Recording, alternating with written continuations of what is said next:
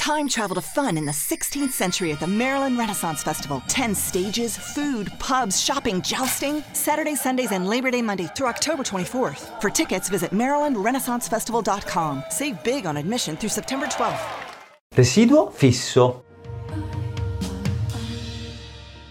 Buongiorno, buongiorno, anche oggi siamo alla rubrica Le risposte. Oggi parliamo quindi di residuo fisso. Questo residuo fisso che è eh, molto molto molto sentito. Il residuo fisso è un tema di cui si parla quando andiamo a scegliere le acque queste acque che in verità se ci pensiamo bene quando andiamo sul banco dei vari supermercati hanno un posto molto molto importante, cioè tutta un'area dedicata scaffali lunghissimi, acque di piccole giarne bianche, verdi, rosse, di tutti i colori e di tutte le dimensioni e di tutte le, le varie sfumature. Devo dire che in questo senso l'acqua innanzitutto sta prendendo, mm, cioè al di là del residuo fisso che è il tema del nostro contenuto di oggi, quello che dobbiamo dire è un ragionamento che ci deve fare un attimino alzare le antenne, nel senso che eh, le, sull'acqua c'è veramente anche un business veramente molto molto molto elevato bere due litri d'acqua al giorno, tutti quanti, eh, eh, insomma è una prescrizione molto interessante, per cui eh, chiaramente se fossi un produttore, cioè un commerciante di acqua sarei molto felice.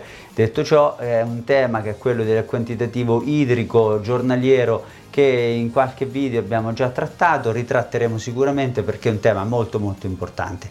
Quindi sicuramente ci lasciamo con questo piccolo dilemma relativo ai quantitativi idrici che ridiscuteremo. Oggi parliamo appunto di residuo fisso, ma che cos'è il residuo fisso a 180 gradi?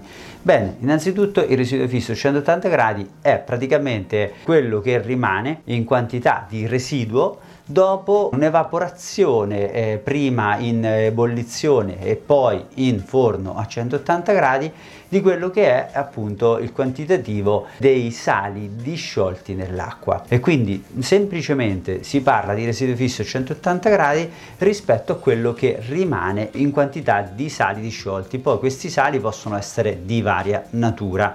Chiaramente c'è quindi una scala relativa al residuo fisso.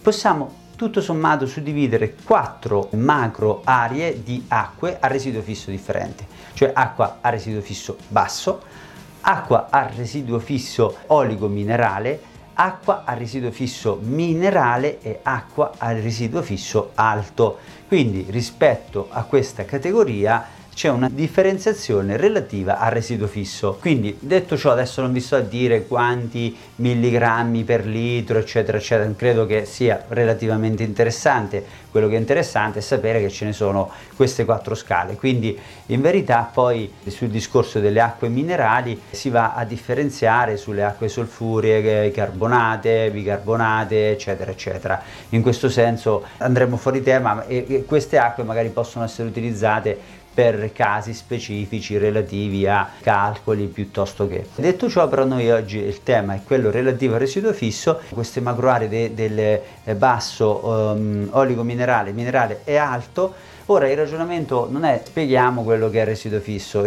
sì questo mm, penso che sia interessante ma più così a livello informativo. Per quello che riguarda il mondo della nutrizione è molto molto diffuso il, la considerazione del fatto che bisogna eh, utilizzare acque a residuo fisso basso o comunque oligo minerale. Fondamentalmente qui con voi voglio condividere insieme questo tipo di ragionamento, cioè il ragionamento è questo, le, questi tipi di acque che vengono praticamente estratte estratte dalle, dalle falde minerali e dalle falde acquifere, in pratica si caricano, dipende da dove vengono estratte, si caricano di, di quelli che sono appunto i minerali contenuti nelle rocce dove passano. Fondamentalmente il ragionamento, se, se, lo facessimo proprio di tipo numerico, dovremmo dire che per quel carico di eh, milligrammi sul litro, di, eh, anche sulle, sulle, acque molto carichi di residuo fisso, stiamo parlando innanzitutto di minerali fondamentalmente utili all'organismo, quindi è un po' come se fosse una sorta di integratore, quindi ricercare l'acqua a residuo fisso basso per un ragionamento numerico non è poi tanto sensato, diciamolo. Quindi di fatto è, è come se mettiamo un integratore multivitaminico dell'acqua che poi andiamo a bere, anche lì è, praticamente il, il ragionamento è un po' lo stesso. Quindi stare così molto allerta potrebbe essere un po' oh, eccessivo. Ecco, però il ragionamento, eh, quindi se lo facciamo proprio numerico, ma se lo facciamo un po' sul, sul, su un discorso un po' più biologico, prende una sfumatura diversa, cioè l'acqua minerale o oligominerale, le acque classiche da bottiglia, le possiamo comparare con quella che è l'acqua di vegetazione, la cosiddetta acqua di vegetazione, cioè quella contenuta negli alimenti. Quella contenuta negli alimenti quindi è un'acqua che è stata elaborata, filtrata e arricchita di minerali e di tutta una serie di cofattori dalla cellula biologica, quindi animale o vegetale. In questo caso l'acqua di vegetazione che è molto simile alla nostra acqua proprio interstiziale, il nostro plasma e quindi di fatto rende molto molto gestibili questi sali minerali proprio per un, un, ciclo rotatorio fondamentalmente tra quello che è la cellula biologica che noi andiamo a utilizzare per nutrirci, quindi se andiamo a assorbire, se c'è un eccesso lo eliminiamo e diventa tutto abbastanza più immediato e naturale. Con quello che è un'acqua eh, che non è stata microfiltrata da una cellula biologica, i minerali, alcuni autori quantomeno dicono che eh, fondamentalmente nell'assorbimento possano essere molto, cioè ci possa stare più difficoltà nell'assorbire minerali contenuti nelle acque eh, appunto da quelle classiche da bere. E quindi se andiamo a un eccesso di sali, quindi quelle cariche di, eh, con residuo fisso alto, comunque superiore a 300 come numero per chi lo, lo vuole andare a vedere, basta che ci sia scritto oligo minerale, quindi l'oligo l'oligo minerale più o meno è su questi valori qua. Quindi tecnicamente se andiamo su, su un'acqua eh, che non è oligo minerale eh, rischiamo di avere un residuo fisso più alto. In questo senso il, il rischio potrebbe essere ecco, ma non è matematico, che questi minerali alla lunga, bevendo tanto spesso queste acque, possano non essere assorbiti facilmente e possono, come dire, andare un po' ad intasare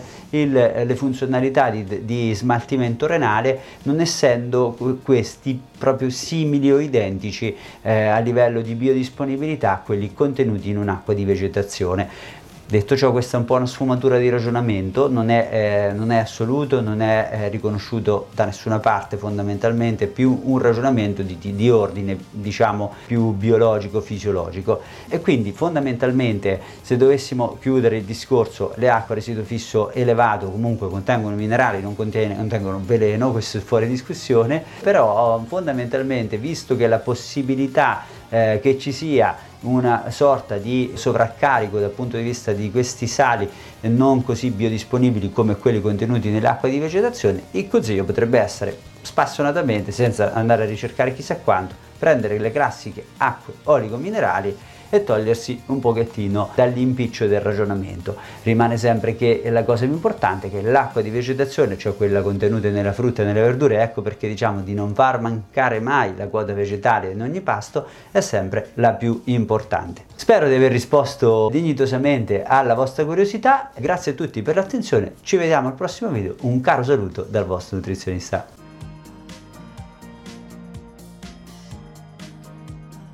Ready for school drop offs? With BJ's Gas Savings Program, you'll get 10 cents off a gallon for each high octane item you buy in club. Buy as many as you like. For each one, that's another 10 cents off a gallon at BJ's Gas. Terms and conditions apply. Visit bjs.com slash gas for details.